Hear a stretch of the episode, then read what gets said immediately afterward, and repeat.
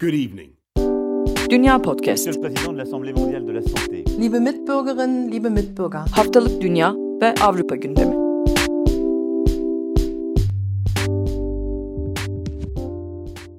Herkese merhaba, Dünya Podcast'a hoş geldiniz. Bugün yirmi Ağustos Perşembe. Nida Dinç Türk ile birlikte bir aşı programı kaydedeceğiz. Bugün Akın Art aramızda yok. Ona buradan selamlarımızı iletiyoruz.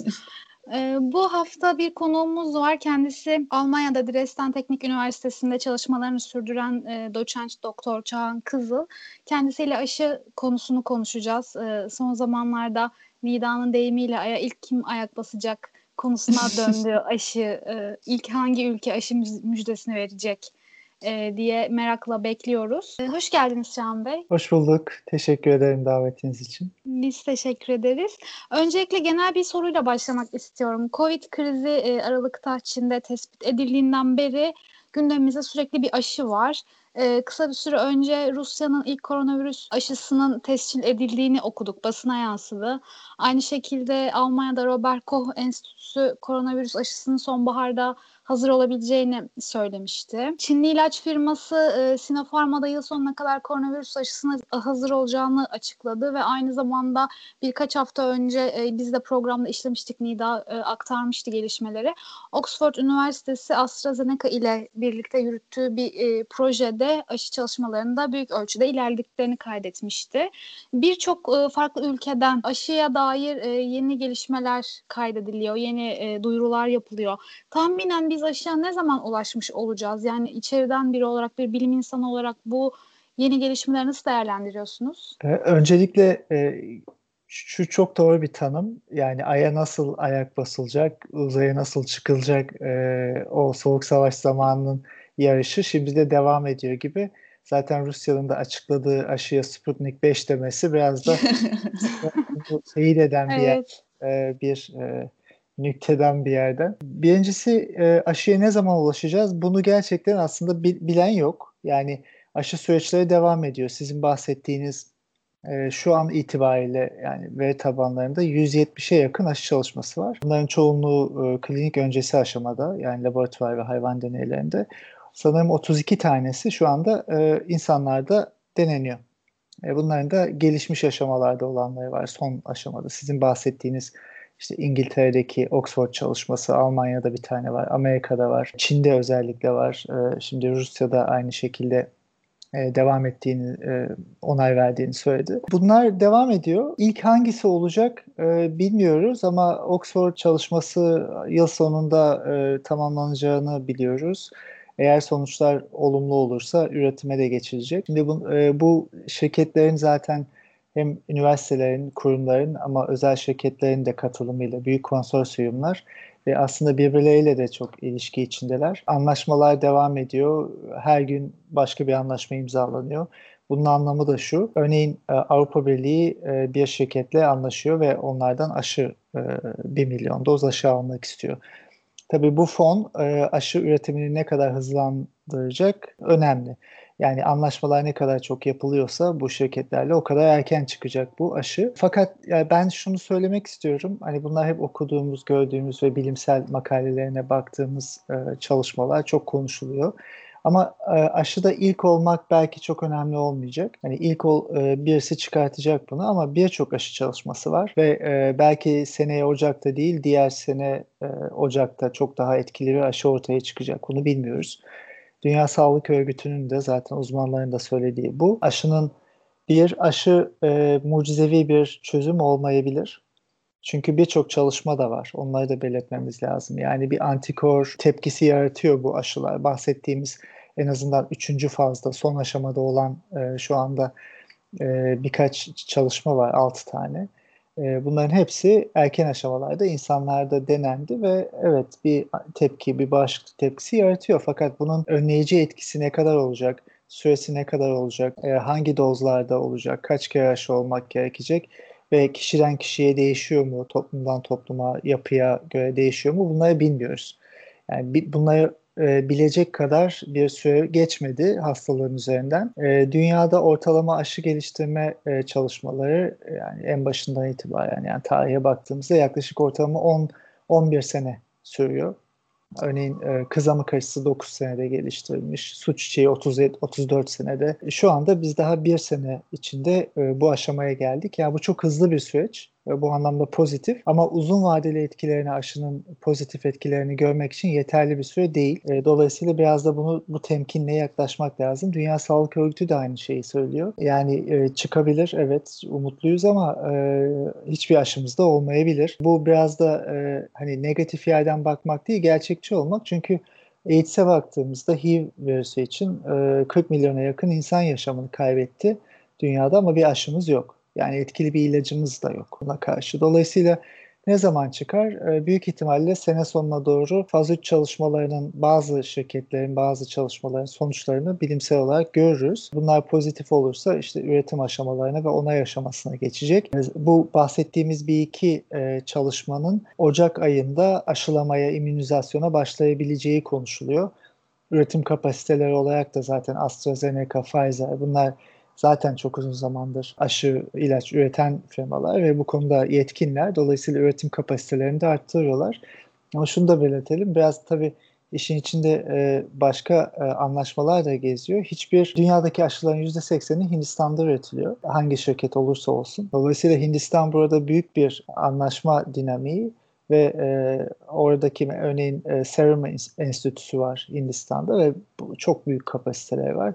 Dolayısıyla şu anda onlarla anlaşma yapmaya çalışıyor bütün şirketler. Yani bu iki milyon, beş milyon dozu e, İngiltere'de ya da Almanya'da üretebilecek kapasiteleri yok ya da bunu tutabilecek, ilerletebilecek kapasiteleri yok. Dolayısıyla Hindistan'la anlaşmaları gerekiyor birçok şirketin. Yani sene sonuna doğru daha umutlu sonuçlar alabileceğimizi düşünüyorum ben aşıyla ilgili. Ama gerçekten topluma yayılması, e, aşılanma süreçleri nasıl olacak? İlk kimler erişebilecek? Bunları e, sanırım bir dahaki sene başında biraz daha çok tartışacağız gibi duruyor. Faz üç aşamasına sene sonuna doğru geçebiliriz dediniz. O faz üç aşaması nedir? Hangi uygulamalar yapılır? Biraz açabilir misiniz? Yok, faz üç aşamasına bu bahsettiğimiz çalışmalarda geçildi. Şu anda örneğin Amerika'nın N I H ve Moderna diye bir şirketin üretmeye çalıştığı bir aşı var en başından itibaren. Aslında insanlarda ilk denemeye başlanan aşı. O faz üç aşamasında. Bu faz aşamaları şu şekilde işliyor. Klinik çalışmaya başladığınızda ilk önce elinizdeki madde neyse, aşı olabilir, ilaç olabilir, onun e, yan etkilerini, işte doz ayarlamalarını yapmanız lazım. Yani insanlara, sağlıklı insanlara verdiğinizde bir yan etki görüyor musunuz? Çok bariz şekilde. Dolayısıyla e, o dozları ayarlamanız gerekiyor. Etkililiğini ve güvenilirliğini tartışmanız, e, bulmanız gerekiyor. Oradan sonra e, hastaları e, dahil ediyorsunuz. İkinci faz bu. Sağlıklı insanlar ve hastalar biraz daha geniş bir grup. Yani e, bu sayılar değişiyor ama e, yüzü geçmiyor e, bu fazlardaki çalışmalardaki e, insanların sayısı. E, biraz daha geniş alana yayılıyor ve faz üç aşaması artık e, kontrollü çalışmalar, yani plasebo e, veriliyor, işte e, farklı dozlar veriliyor ve sadece bir yerde değil, örneğin aşıyı İngiltere'de geliştiriyorsunuz ama sadece İngiltere'de aşılama yaparsanız o aşının evrenselliğini bulabileceğiniz bir e, ortam olmuyor. Dolayısıyla farklı ülkelerle anlaşmalar yapmanız gerekiyor. Örneğin Rusya aşısı için Suudi Arabistan ve Birleşik Arap Emirlikleri ile anlaştı. Dün bir haber düştü. Türkiye, e, Çin, Almanya ve e, İngiltere, Rusya'nın aşılarını e, denemek üzere Türkiye'de bir anlaşmaya varmak üzere galiba. Bu çalışmalarda faz üç çalışması çok daha geniş. Bahsettiğimiz çalışmalar AstraZeneca, yani Oxford'un, Pfizer'in Almanya'daki, Moderna ve Çin'deki çalışmalar faz üç aşamasında. Hatta Çin'deki çalışma onaylandı ve denenecek. Yani insanlar immünize olmaya başlanacak. İlk önce şeyle başladılar. Bu bahsettiğiniz Sinopharm ve Sinovac iki şirket. Askeriyeyle başladılar Çin'de. Askerlerde denediler ve şimdi daha geniş olarak denenecek. Rusya'nın çalışmasının faz üçte olmadığını biliyoruz. En azından yani bilimsel olarak daha küçük bir grupla çalışılmış ama bahsettiğimiz gibi bir onay aşamasına geldi. Bu biraz da politik bir hamle gibi e, duruyor olabilir. Çağan Bey, aslında şimdi siz de politik bir hamle gibi duruyor dediniz ve e, başlangıçta Seda'nın da hatırlattığı gibi ben böyle çok uzun süredir bu konudaki çekişmeleri hakikaten aya kim e, ayak basacak tartışmasına benzetiyorum. Şimdi aşı meselesinde siz ilk bulanın önemli olmadığını, çünkü aslında aşının bulunmasının önemli olduğunu söylediniz. Hakikaten öyle, fakat devletlerin tavrına baktığımız zaman durum pek öyle gibi de görünmüyor. İlk bulan dünyanın kahramanı ve sahibi olacakmış gibi bir tablo var önümüzde. Ee, bu noktada siz bu hamleleri, yapılan açıklamaları gerçekçi buluyor musunuz? Bunu merak ediyorum. Ya bir bilim insanı olarak aslında bu çalışmaların, hem ilaç hem aşı, herhangi bir çalışmanın bilimsel çıktısına ve onunla, ona ilgili yorumlara bakarak bir bir şey söyleyebilirim. Çalışmaların, birkaç çalışmanın faz bir, faz iki makaleleri yayınlandı. Klinik öncesi çalışmalarda da, hayvan deneylerindeki çalışmalarda da sonuçlar yayınlandı. Bunlar pozitif, umutlu. Eğer bu aşı insanlarda da böyle bir tepkiye yol açarsa elbette amacına ulaşmış olacak. Fakat uzun vadede gerçekten koruma sağlayacak mı? Bunu şu anda, bunu yaratanlar da bilmiyorlar gerçekten. Çünkü bunu e, sadece bekleyerek görebileceğiz. E, bazı açıklamalar ise biraz daha e, bu yarışa dahil olmak üzerine gibi geliyor bana. E, ülkelerin, özellikle siyasetçilerin yaptıkları açıklamalar, örneğin yani Trump'ın yaptığı başından beri ilaç açıklamaları, işte başka ülkelerin ilaç üzerinde siyasetçilerin konuşması, ben pek itibar etmediğim bir e, açıklama tarzı. Daha çok hani bilimsel verilere e, bakarak konuşmayı e, yeğliyorum. Örneğin Rusya'da da e, önemli e, bilim insanlarından bir tanesi bu süreç sonunda istifa etti. E, çünkü e, hem toplumla paylaşılması hem de bu aşı sürecinin üretim aşaması etik olmadığını söyleyerek, tabii bilemeyiz yani e, orada e, içeride neler oluyor. E, aynı şey Almanya'da da vardı. Örneğin CureVac diye bir tane şirket şu anda faz iki çalışmasında bir aşı üretiyor COVID'e karşı. E, ilk başta e, Trump bu şirketi Amerika'ya taşımak için milyar dolar teklif etmişti. Ee, salgının en başında büyük bir olay olmuştu. Almanya müdahale etti. Hayır, gidemezsiniz diye. Şirket şu anda Almanya'da devam ediyor. Çünkü Avrupa Birliği fonlarıyla. Yani biraz başarı, aslında bilimsel başarı hepimizin, tüm tüm dünyanın, tüm insanlığın. Ama bunun yanında tabii e, mali e, bir e, yönü de olacak. Yani bunlar özel şirketler ve ülkelerin prestiji, işte aşıyı biz bulduk, insanları biz kurtardık diyebilmek her o büyük, şu anda egosu çok büyük siyasetçilerin çok önemli bir aslında amacı. Yani bunu işte Trump, Putin, Erdoğan, herhangi başka birisinin diyebilme olasılığı gözlerinde böyle yıldızlar çaktırıyor herhalde. O yüzden o siyasetçi bakışı başka bir yer. Ama ben hani bilimsel olarak e, baktığımızda gerçekten ilk aşının e, önemi yok. E, birkaç aşı bir anda çıkacak zaten. Üç aşağı beş yukarı öyle gidiyor. Yani iki üç aşı gerçekten etkili olduğu göster- gösterildi en azından bilimsel olarak. Bilemiyoruz. Yani bunların hangisi etkili olacak, hangi bölgelerde e, daha çok yayılacak. E, bilimsel olarak ilk olmak önemli değil, ama politik olarak sizin de dediğiniz gibi e, hani e, o algıda birinci bir, ilk biz bulduk bu aşıyı demek e, o anlamda önemli. Koronavirüs aşısı bulunduğu takdirde senaryolardan bir tanesi de, eğer virüs evrimleşirse aşı işlevini yitirir mi? Ee, böyle bir durum mümkün müdür? Ya da e, aşı bulunduğu zaman biz hastalıktan tamamen kurtulacak mıyız? Ee, güzel sorular. Şimdi birincisi, aşıların da, yani bu aşıların hepsi aynı şekilde üretilmiyor. E, farklı teknolojiler kullanılıyor. Örneğin e, Almanya'daki ve Amerika'daki aşılar virüsün bir proteini, artık belki hepimiz biliyoruz, S proteini dediğimiz bir proteini var. Hücreyi yemek için kullandığı, onu insan hücrelerinde üretip e, insanların vücutlarında o proteine karşı bir bağışıklık yaratmalarını, antikor üretmelerini sağlamak amaçlı. Fakat e, bu proteinin hepsini e, insan hücrelerinde e, aktifleştirmek üzerine bir teknoloji var. Fakat bu protein büyük. Bunu bizim vücudumuz, herkesin vücudu farklı bir tepki gösteriyor. Ve bu proteinin belli bölgelerine antikor üretebiliriz. Yani bir tanesi, bir bölgesi olmak zorunda değil. Dolayısıyla her insanın e, tepkisi farklı olacak. E, şöyle düşünün, e, bu e, protein birazcık değişirse, değiştiği bölge bölgeye antikor üretmiş insanların e, bağışıklık tepkileri e, azalabilir tabii ki. Diğerlerinin etkilenmez. Ama bunu bilme imkanınız yok. Dolayısıyla herkesin e, antikor tepkisi başka. farklı çalışmaların içindeki çalışma e, virüsü e, inaktive etmek, zayıflatmak üzerine. Orada da virüsün hepsi veriliyor. E, aynı şey orada da geçerli. Eğer e, sizin vücudunuz virüsün bir bölgesine bir antikor üretmişse ve bağışıklığı öyle sağlamışsa, virüs değiştiğinde o bölge değişiyorsa siz kaybedeceksiniz. Ama ben başka bölgesine oluşturmuşsam ben kaybetmeyeceğim. Bir başka çalışmada virüsün e, belli proteinlerin çok küçük bölgelerini insana vermek üzerine. Bu biraz hani e, monoklonal dediğimiz çok belirli bir bölge. E, ve bu bölgelerde değişmeyen bölgelerden seçiliyor. Şu anda virüste bildiğimiz yüzlerce mutasyon var. Bu, bu mutasyonların nerelerde olduğunu da biliyoruz. Ama mutasyon olmayan bölgeler var. Genellikle aşı çalışmaları eğer e, e, o proteine yöneliyorsa o değişmeyen bölgelerden yapılıyor ki büyük ihtimalle uzun vadede de o bölgeler değişmeyecek, kalacak diye düşünülüyor.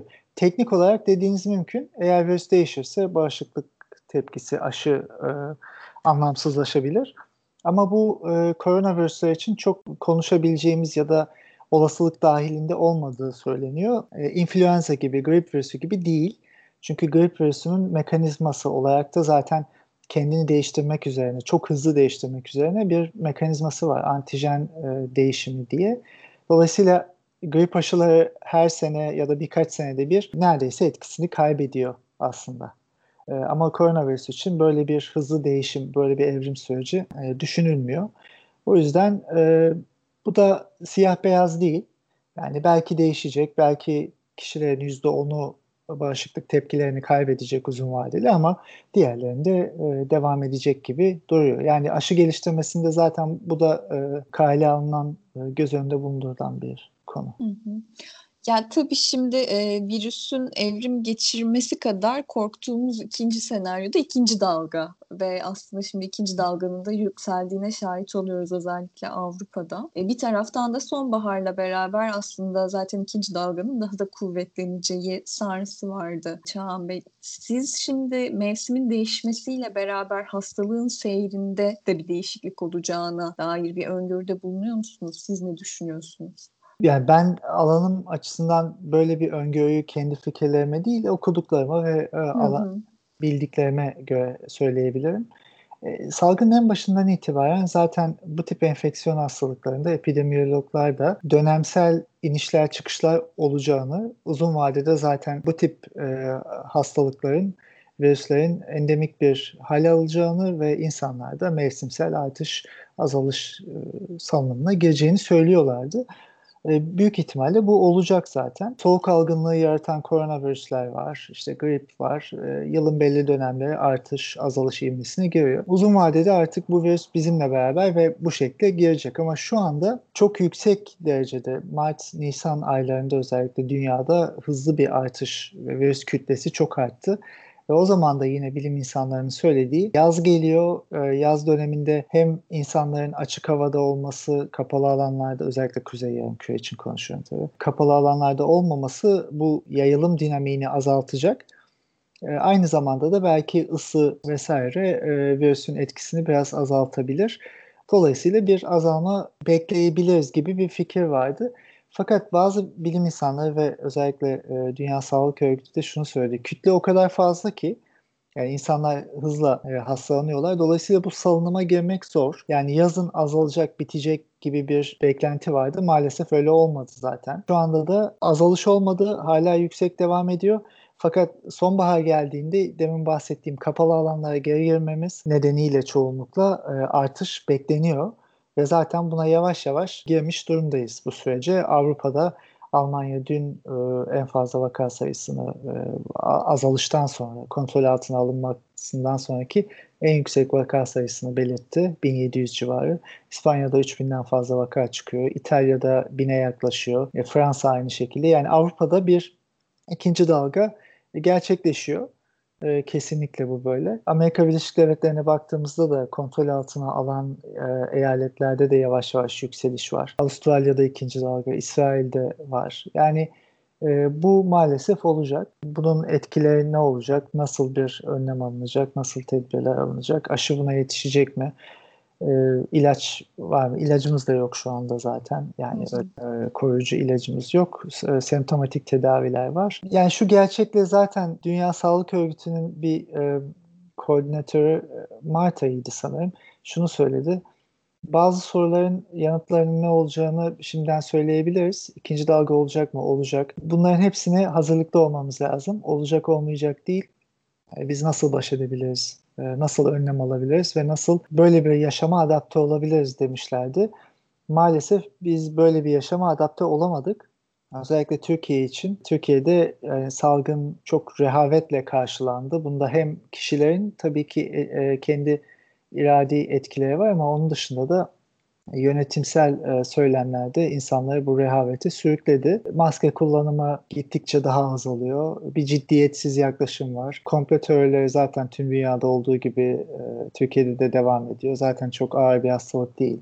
Zaten ölümler de az gibi. Tabii bu sürece bazı ülkeler temkinli ve biraz ağır yaklaştılar. İnsanları da baştan tedbirli ve temkinli ve, ve örneğin Almanya'da yüzde altmışımız hasta olabiliriz. Birçoğumuz ölebiliriz denince insanlarda bir ne oluyoruz havası yarattı.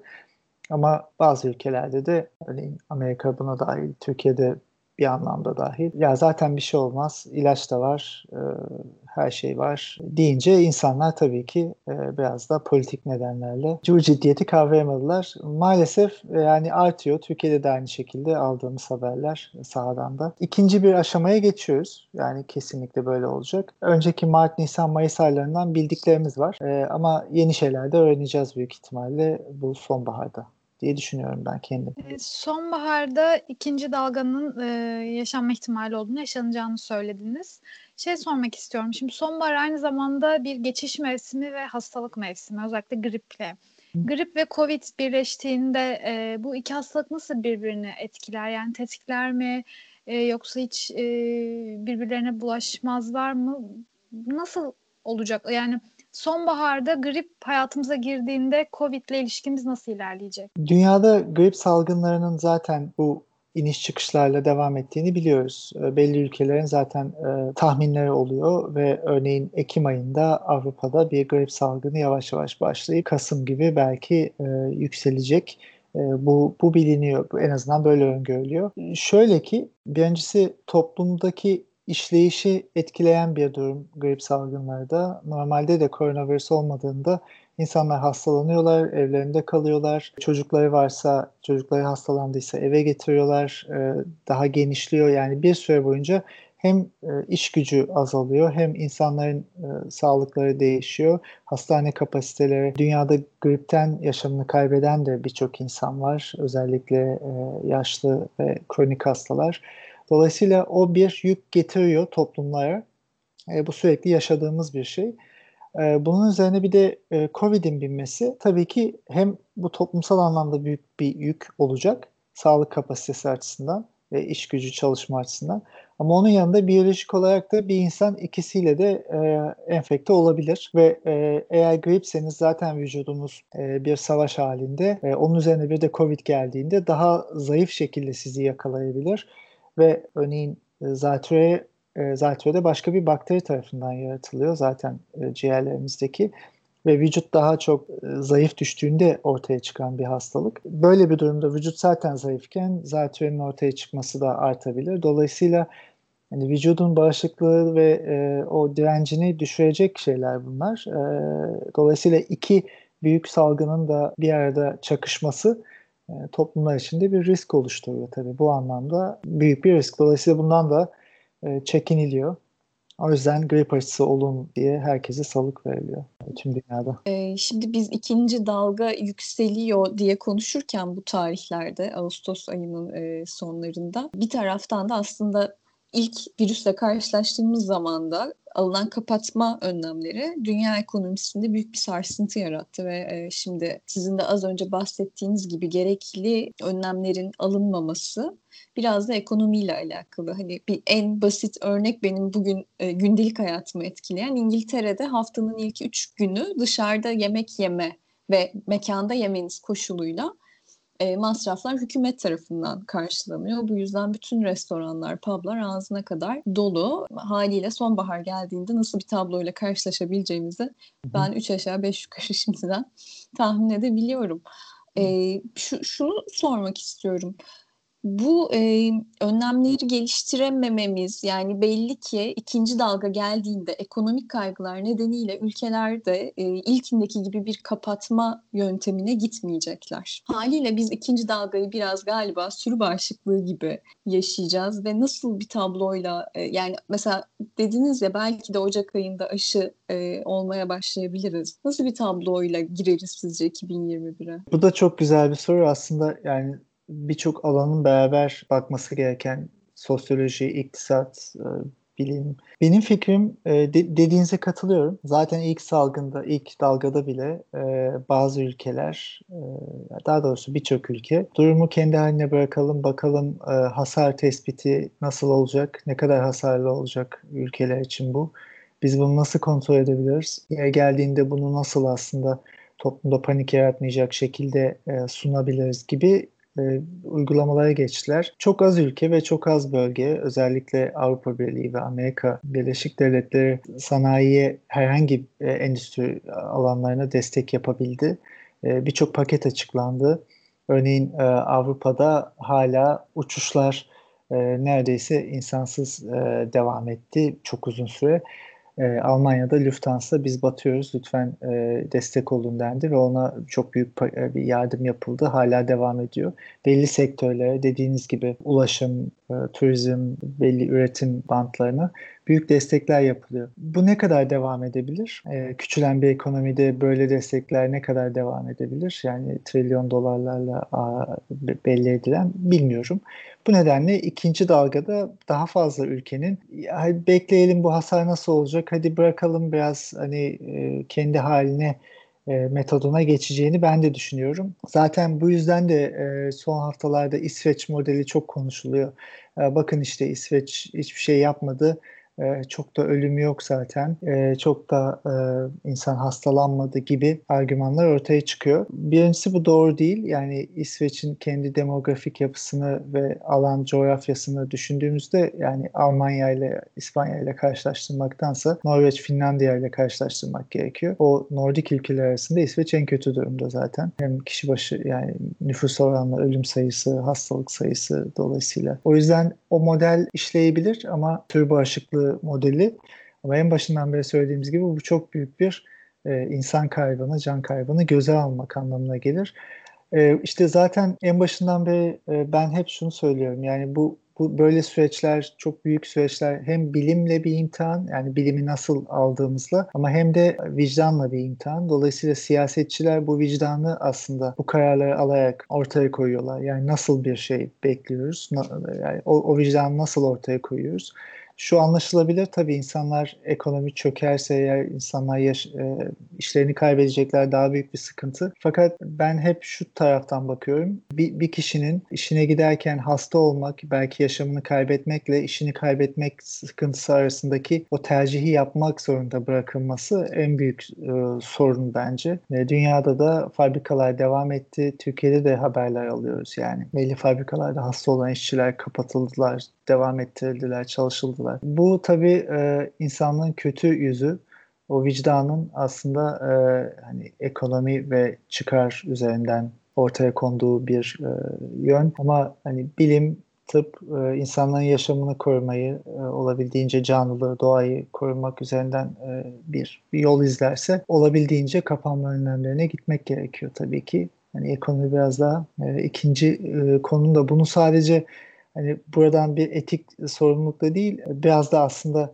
hani kapitalizmin merkezindeki e, bazı söylemlerle de destekleyebiliriz. Amerika Birleşik Devletleri'nde bu salgın ilk başladığında e, birçok büyük C E O e, ve e, hani ön planda olan insanların bazıları, dünya gerekiyorsa dünyayı kapatalım birkaç ay, çünkü eğer kapatmazsak bu sisteme daha büyük bir zarar verecek de dediler. Dolayısıyla biraz da işte her şeyin karıştığı, yani aklın, bilimin, vicdanın karıştığı, biraz bu siyaset ve ekonomi alanlarının da biraz karıştığı bir dönemdeyiz. Sorunuza yanıt olarak ben de sizin gibi düşünüyorum. Büyük ihtimalle görelim, kapatamıyoruz, ne yapalım, ekonomi devam edecek, bakalım fatura nasıl olacak diye düşünecek birçok ülke maalesef buraya gidiyor. Bu yüzden de zaten aşı çok büyük bir e, umut olarak ortaya konuyor. Ama bilimsel olarak da bahsettiğimiz gibi aşı da gerçekten mucizevi bir sihirli değnek olmayabilir. Eğer olmazsa zaten tüm dünya olarak çok büyük bir sıkıntı içindeyiz. Her anlamda, ekonomik ve sağlık anlamında. Hem aşı anlamında hem de sonbaharda beklenilen, belki de şu an başlamış olan ikinci dalga için aslında biraz daha beklemek ve ortaya çıkan veriler üzerinden konuşmak daha sağlıklı olacak gibi. Ee, umuyorum aşı bulunduğunda yeniden bir program yaparız. Ee, kutlamak için. Ee, hem kutlamak için hem değerlendirmek için. Ee, çünkü üç farklı aşı türünden bahsettiniz. Bu virüs evrime uğradığında etkisini kaybeder mi diye sorduğumda. Ee, aşının verilerini konuşuruz belki. Onları aktarırsınız bize. Ee, çok teşekkür ederiz katıldığınız için. Ben çok teşekkür ederim. Ee, güzel sohbetiniz için, sorularınız için, davetiniz için teşekkür ederim. Çok sağ olun. Dünya Podcast'ten bu haftalık bu kadar. Önümüzdeki hafta yeni bir konuyla yeniden dünyanın gündemini size aktarmak için burada olacağız. Görüşmek üzere, hoşçakalın.